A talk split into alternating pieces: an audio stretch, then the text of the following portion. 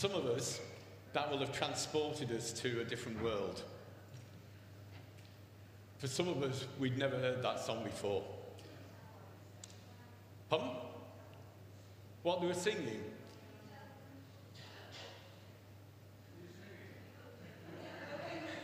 I wasn't singing. I'm not going to sing it. I can't do as good a job as Louis Armstrong. So the song is We have all the time in the world. That's what it is. And there are certain times of life or of the year that sort of stress how we seem to have less time. Know, for so many of the students, still have had deadlines, you know, assignments in, essays to write, presentations to make. For some of us who are still in May, Christmas seems to be arriving very quickly. And we get to this time of year, and suddenly there's sort of all this activity that we have to sort of try and cram in to what seems to be an ever diminishing space of time. One of my uh, guilty pleasures this year, is, and I haven't done it before, is to watch every episode of The Great British Bake Off. Which has been great while I've been trying to lose some weight. It's been really, really helpful. And the fact that living with such an amazing cook is, is also very hard. And I don't know if many of you, or if everybody's aware of what that is, but it's a cooking competition. And I want to do what they do at the, uh, the beginning. They, they have sort of three separate challenges they have to do. And at the beginning of each challenge, they are told what they've got to make. Well, for two of them, told what they've got to make. Um, for one of them, it's what they call a blind challenge, so they just literally lift a towel and see the ingredients, and then they've got to make what they're told to make out of it. But at the start, they get the timers because they're given a certain amount of time. So the question is how long you want to give me, really. So I've got my timer. It's a special timer. It's got two, because we've got two ovens, it's two, uh, two timers. So uh, I've given myself an amount of time. And what they do, they go, I think, I think the thing, I've, I've written the phrase down because I keep getting this phrase wrong. No. Get ready. On your marks. Get ready. Bake. So there you go. Started the timer. Okay. So they say, they give, they, in this competition, they're sold, we want you to bake a,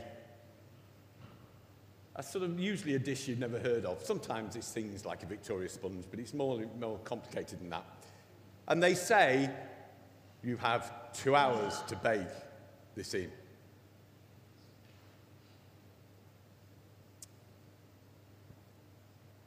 So they're given a set amount of time. And the challenge is set for them to use that time to achieve what they've been given to do. And for some of them, you look at it or just watching it uh, or don't necessarily know, think, God, blimey, that's a long time. Or you think, God, blimey, how on earth are they going to make all that in that short period of time? That song that we sang, or not we sang, Kath wanted me to sing, but that wasn't to happen we have all the time in the world, was the theme, uh, it's been used in two James Bond films. One of them was way back when I was a lad, which means that some of you won't have been born. It wasn't in black and white. It was on Her Majesty's Secret Service, which was the only James Bond where a guy called George Lazenby played James Bond and it played after James Bond had got married. And he got married to Diana Rigg. Now, me as a sort of young boy thinking, cool, lucky James Bond getting married to Diana Rigg. She was a very nice looking lady.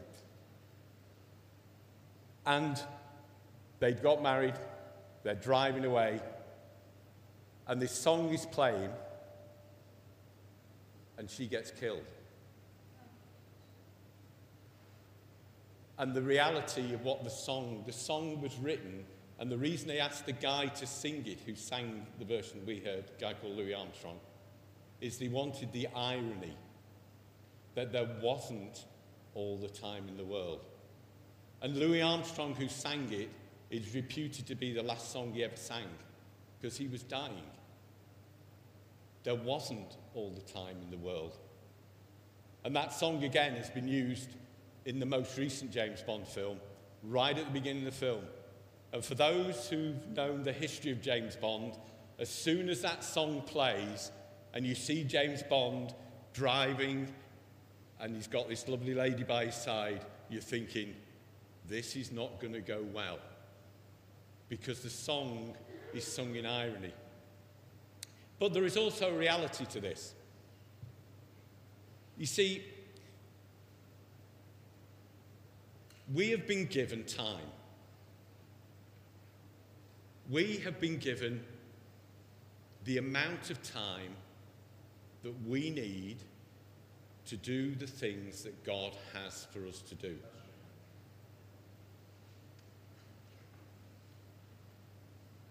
We've been given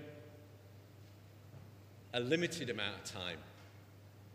It's a precious thing we've been given, but it's a finite thing. It's not going to grow. But we've been given sufficient. So the question is, what do we do with it? Because there is a reality that we have all the time in the world because God knows how long we have got. You know, there's apps that you can get and you can, you can put in various things. I've never tried it, but you can put in various things and it'll tell you when you're going to die. That's not really the sort of thing to build yourself up with. Or people look and go, well, the life expectancy. Now, I wrote this down to encourage some of you. Okay. So the life expectancy, if you were born in 2020, for a boy is 79 and for a girl is 83. The most common age to die in Britain, that's, that's in, that's in um, England. The most common age to die in England for a male is 86 and for a female is 89.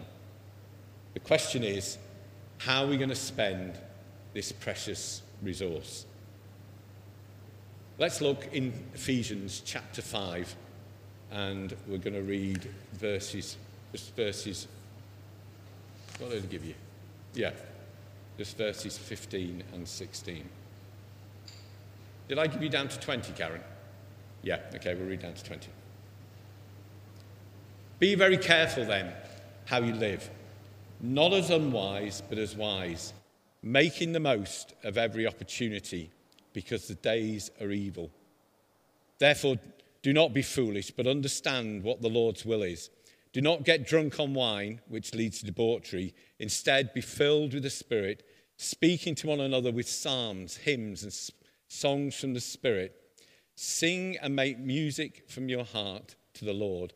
Always give thanks to God the Father for everything in the name of our Lord Jesus. Be very careful then how you live, not as unwise, but as wise, making the most of every opportunity because the days are evil. In the Passion translation, this, those two verses say this. So be very careful how you live, not being like those with no understanding, but live honorably with true wisdom, for we are living in evil times. Take full advantage of every day as you spend your life for His purposes.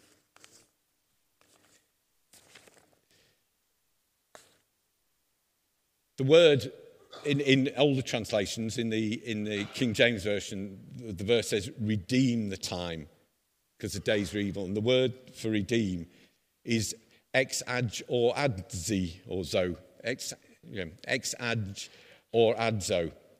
And that means basically take full advantage of, to rescue it from loss. Some of us um, are probably like me. Now, Ali will occasionally, I be my wife, occasionally come across in, the, uh, in our bathroom with a tube of toothpaste that is not like standing up on its end, but he's like rolled up. Now, unfortunately, I don't have one of those at the moment because I've just gone on to a new one after several months of trying to make out the. But I do have a tube of Savlon that is rolled up where I've tried to eke out the last bit of this before I go on to the new one. And that's what this verse is saying. We've got to eke out, exploit to its full extent every day that God has given us.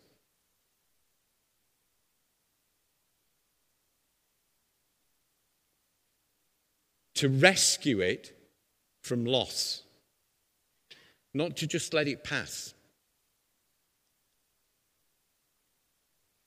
There's a, a song by Pink Floyd, it's called Time, and it talks about you know, kicking around on a piece of ground, and you're just watching the days going by, and suddenly you realize 10 years has gone. We need to be people who redeem the time.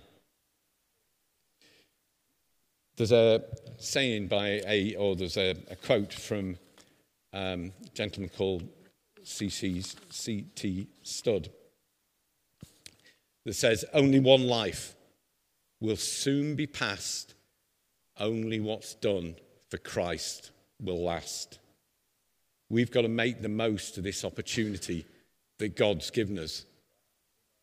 Because the reality is, we have all the time in the world for the things that God has for us, but we don't have all the time in the world just to let it fritter away. There are some people that think, yeah, I'm fine, no problem whatsoever. Um, we're going to look at um, a parable that Jesus told. If I can find where I've left my notes, we get rid of that one. Um, Luke chapter 12, we're going to look at. And we're going to start at verse 16. I can remember a conversation I had with one of um, Ali's brothers going back, this is a number of years ago now. Ali's brother had made a decision for Jesus in his teenage years. And he came to visit us um, soon after we were married, I think. And I can remember talking to him. And he was basically saying, Yes, I've made a decision for Jesus, but I'm just going to part that. I want to live my life for me for a bit. And then a bit later on, I'll come back and I'll pick God up again.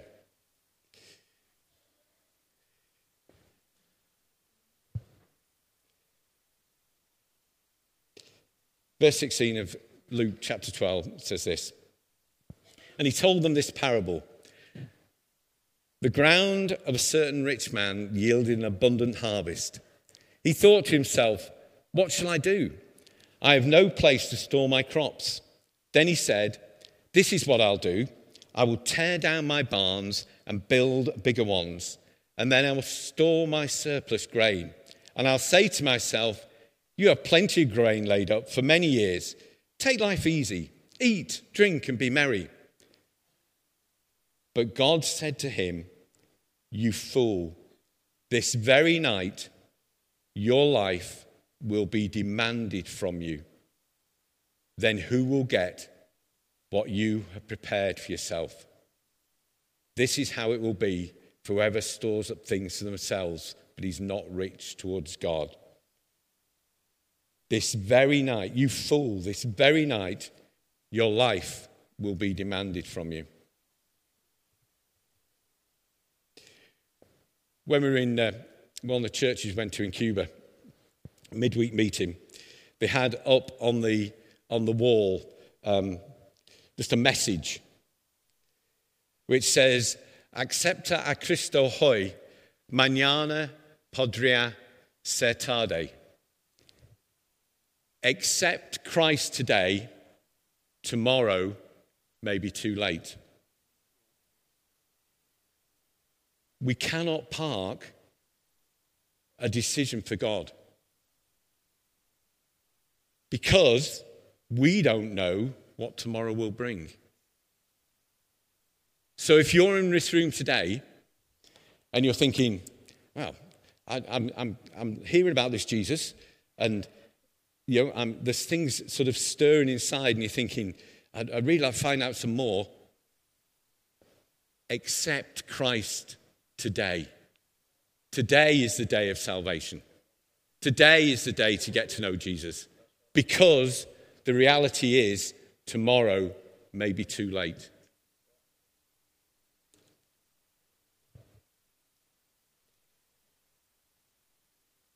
Another parable that Jesus told was in Matthew chapter 24.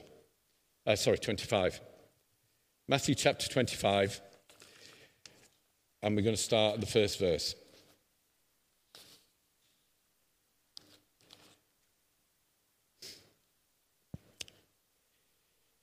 At that time, the kingdom of heaven will be like ten virgins who took their lamps and went out to meet the bridegroom.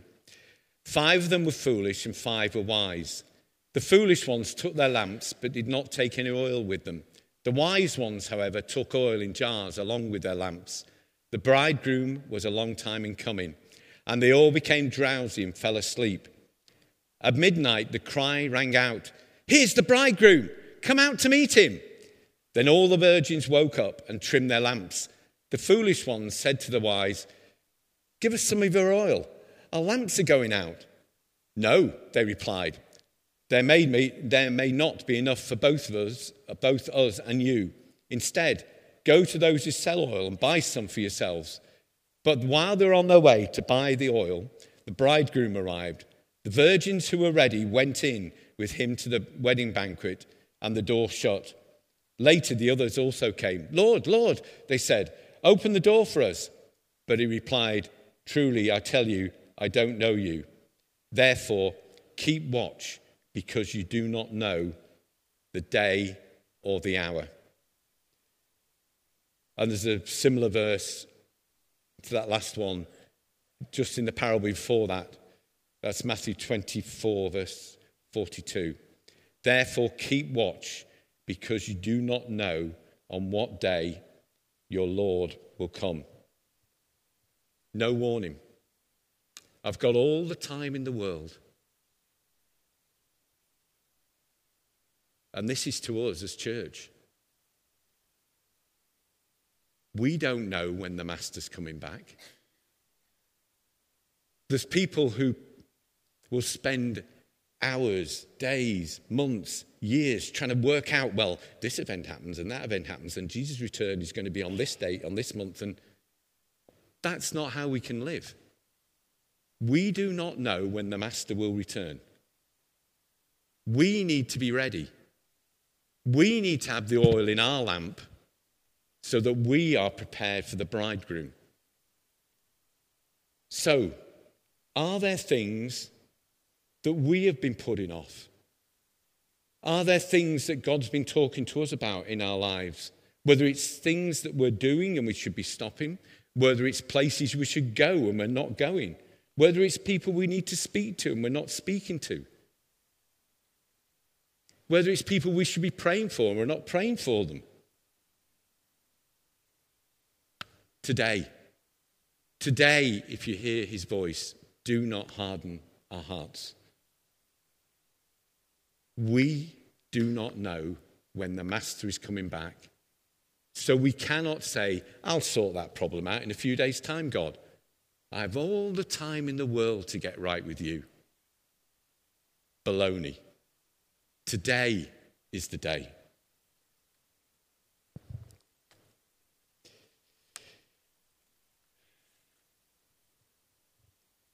Hmm.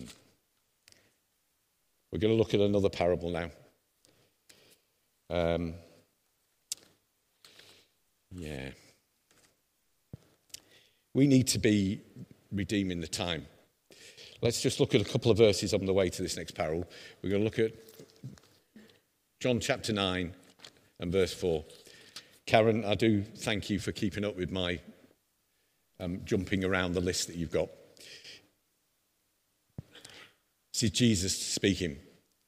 As long as it is day, we must do the works of him who sent me. Night is coming when no one can work. As long as it is day, we must do the works of him who sent me.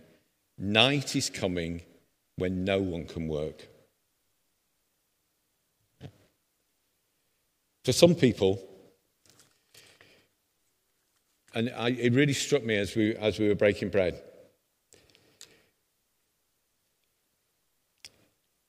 Jesus, for those of us who have asked Jesus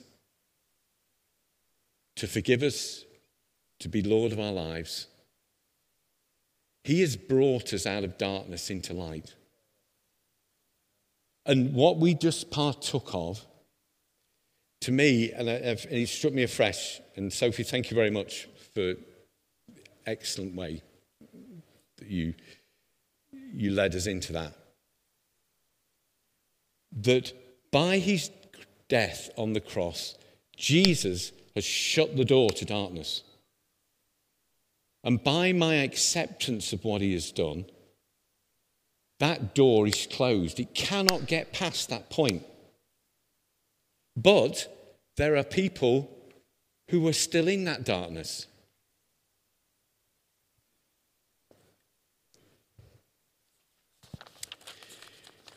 Guy called um, William Booth. I can find a piece of paper with his quote. On. Says this Put your ear to the Bible and hear him bid you go and pull sinners out of the fire. You thought William Booth and the Salvation Army were all about, well, maybe they're all about, let's look after the bodily stuff and people's welfare now, which is good. But this guy was a firebrand. This guy saw God and said this as well. Most Christians would like to send their recruits to Bible college for five years I would like, them to, I would like to send them to hell for five minutes. That would do more than anything else to prepare them for a lifetime of compassionate ministry. C.T. Studd, who spoke about before, was his only one life, will soon be passed, only what done from Christ will last, said this as well. Some wish to live within the sound of church or chapel bell I want to run a rescue shop within a yard of hell. There are people in darkness today, guys. There are people, we have been in darkness. Through Jesus, we are in light. But there are people who are in darkness. Let's read in Luke chapter 16.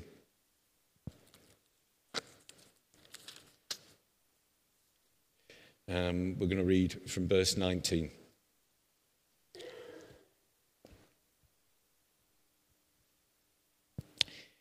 There was a rich man who was dressed in purple and fine linen and lived in luxury every day. At his gate was laid a beggar named Lazarus, covered with sores and longing to eat what fell from the rich man's table. Even the dogs came and licked his sores. The time came when the beggar died, and the angels carried him to Abraham's side. The rich man also died and was buried. In Hades, where he was in torment, he looked up and saw Abraham far away and Lazarus by his side.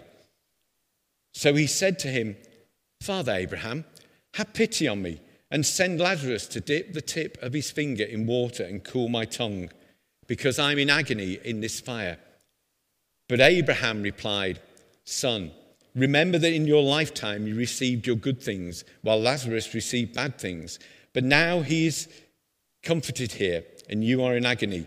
And besides all this, between us and you, a great chasm is set in place, so that those who want to go from here to you cannot, nor can anyone cross over from there to us.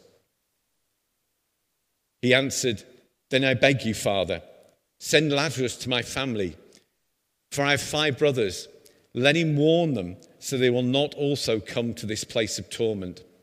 Abraham replied, They have Moses and the prophets. Let them listen to them. No, Father Abraham, he said, but if someone from the dead goes to them, they will repent. He said to him, If they do not listen to Moses and the prophets, they will not be convinced, even if someone rises from the dead.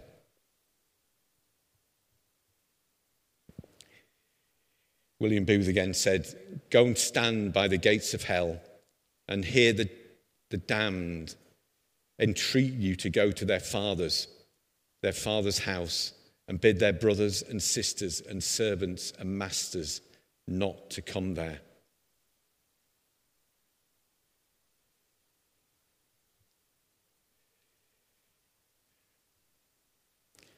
We don't hear about hell much. But that's where we've been saved from. As much, yeah, as much as we've been saved to eternal life, there is an eternal alternative.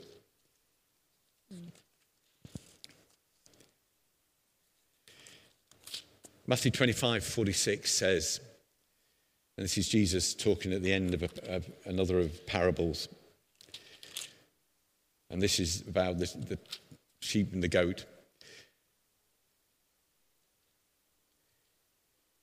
They will go away to eternal punishment, but the righteous to eternal life.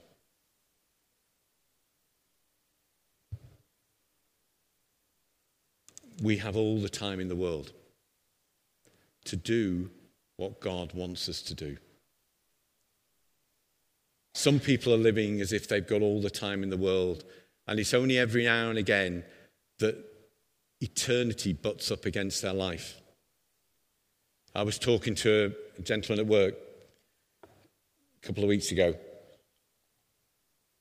about 10 days ago, who was taking a sabbatical for two years from work so that he could spend time with his elderly parents whose health was deteriorating and eternity had butted up against him. Because these people who had brought him up, who he had known and he'd loved for many years, their health is declining, his mother's very rapidly declining. And he wanted to have time to spend with them. But the reality of life and the reality of death was hitting against his life, his comfortable life. all the time in the world. Not.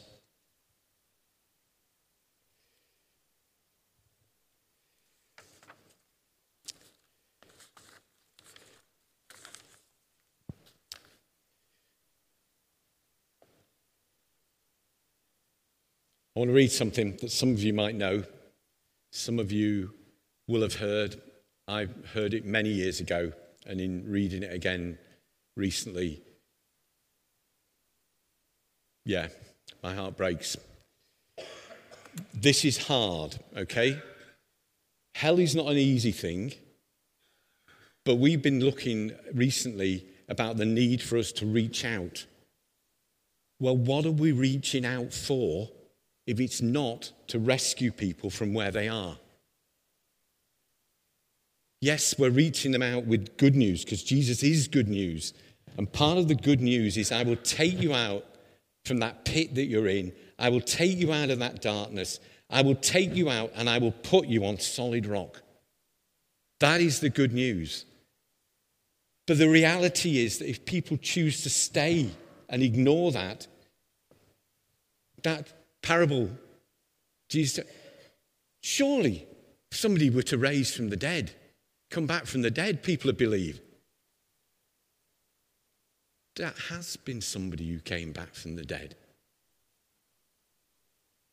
And he wants to, re- through us, to reach down and to pick people out of the pit that they're in.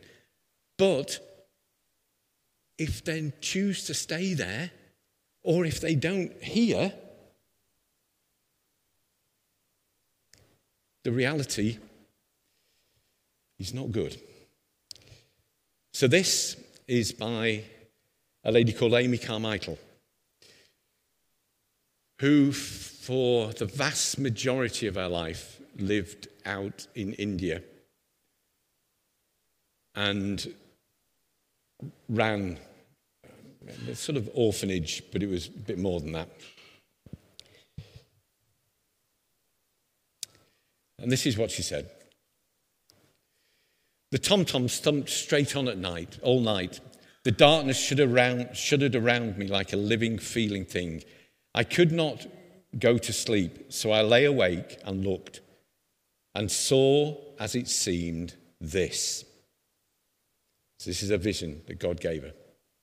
That I stood on a grassy patch, and at my feet a ravine broke straight down into an infinite space. I looked, but saw no bottom. Only cloud shapes, black and furiously coiled, and great shadow shrouded hollows and unfathomable depths. Back I drew, dizzy at the depth. Then I saw forms of people moving towards the edge. There was a woman with a baby in her arms and another little child holding onto her dress. She was on the very edge. She lifted her foot for the next step. Then, to my horror, I saw that she was blind. Because before I could say anything, she was over, and the child with her. Their cries pierced the air as they fell into the inky blackness of the ravine. Then I saw more streams of people flowing from all quarters. All were blind, stone blind, all walked straight towards the edge. There were streaks as they suddenly knew themselves falling, and a tossing up of helpless arms, catching, clutching at empty air. But some went over quietly and fell without a sound. Then I wondered, with a wonder that was sheer agony, why no one stopped them at the edge. I could not. I was glued to the ground, and I couldn't even yell. Though I strained and tried, only a whisper would come out. Then I saw that along the edge there were sentries set at intervals. But the intervals were too large. There were wide, unguarded gaps between them. And over these gaps, the people fell in their blindness, un- unwarned. And the green grass seemed blood red to me, and the ravine yawned like the mouth of hell. Then I saw, like a pic- little picture of peace, a group of people under some trees with their backs turned towards the ravine. They were making daisy chains.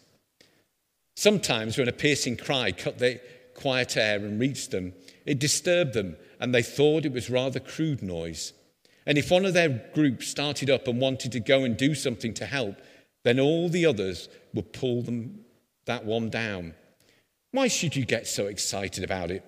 You must wait for a definite call to go. You haven't finished your daisy chain yet. It will be really selfish, they said, to leave us to finish the work alone. There was another group. It was made up of people whose great desire was to get out, get more sentries out. But they found that very few wanted to go. And sometimes there were no sentries for miles and miles along the edge. Once a girl stood in her place, waving the people back. But the mother and other relations called and reminded her that she needed to rest. She must not break the rules. And being tired and needing a change, she had to go and rest for a while. But no one was sent to guard her gap. And over and over the people fell like a waterfall of souls. Once a child grabbed at a tuft of grass that grew at the very edge of the green. It, it clung convulsively and called, but no one seemed to hear. Then the roots of the grass gave way, and with a cry, the child went over, its two little hands still holding tight to the torn off bunch of grass. And the girl who longed to go back to her gap thought she heard the little one cry, and she sprang up and wanted to go, at which her friends reproved her, reminding her that no one is necessary anywhere. The gap will be taken care of, they said. And then they sang a hymn. Then through the hymn came another sound, like the pain of a million broken hearts, wrung out in one full drop, one sob, and a horror of great darkness was upon me, for I knew that it was the cry of the blood. Then a voice thundered. It was the voice of the Lord, and he said, What hast thou done? The voice of thy brother's blood crieth unto me from the ground. What does it matter after all? It has gone on for years. It will go on for years. Why make such a fuss about it? God forgive us. God arouse us. Shame us out of our callousness. Shame us out of our son, our sin.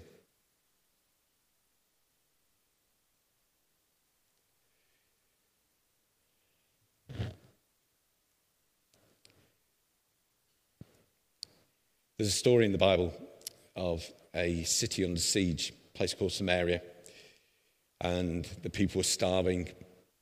Uh, there was all sorts going on, even cannibalism within the city. And these four guys who had leprosy said, We're going to die in the city. We might as well go outside. We're not welcome. We've got this disease. And God did a miracle. And the army that had been surrounding the city, God caused them to hear another army. There was no other army, but God caused them to hear it. And they went, they scattered. And these four guys who'd gone outside the city, they walked to the camp, not knowing this had happened. And when they got there, they found the enemy's camp empty. And they started to enjoy some of the food that was there and the, the things they could plunder. And then they came to their senses. And it says, and this is in 2 Kings chapter 7, it says, This is a day we are not doing right. This is a day of good news. And they knew the responsibility they had to tell of the good news and to relieve that famine that was in that city. This is a day of good news. We know the good news. There's too many gaps on that cliff edge as people are just wandering off to a lost eternity. The challenge is for us to redeem the time.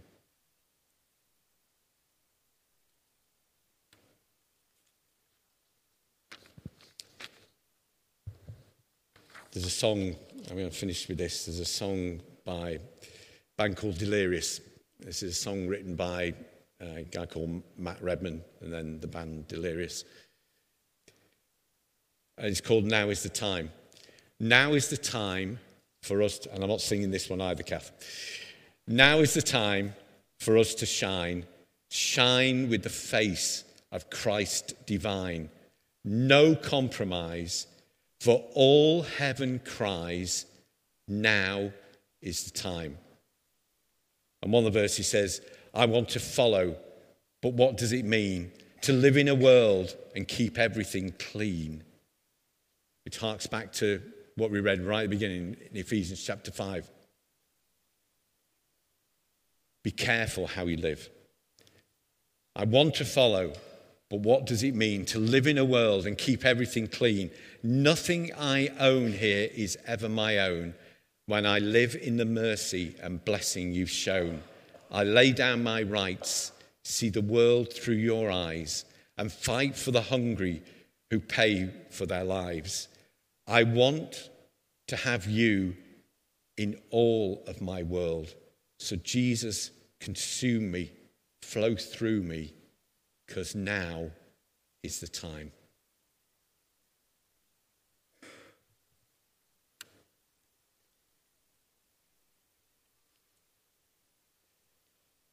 The musicians are just going to come up and we're going to go into a song of dedication, really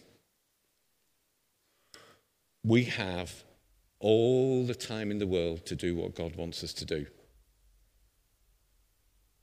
We need to put our, hand, our lives into His hands so that we can be the people that He wants us to be to reach the people that we need to reach. It isn't about just us putting our lives in His hands so that we can be blessed. There need to be more watchmen on that cliff edge because around us there are people. And it's an old phrase, but I'll say it who are marching to a lost eternity. Now is the time for us to shine, to redeem the time.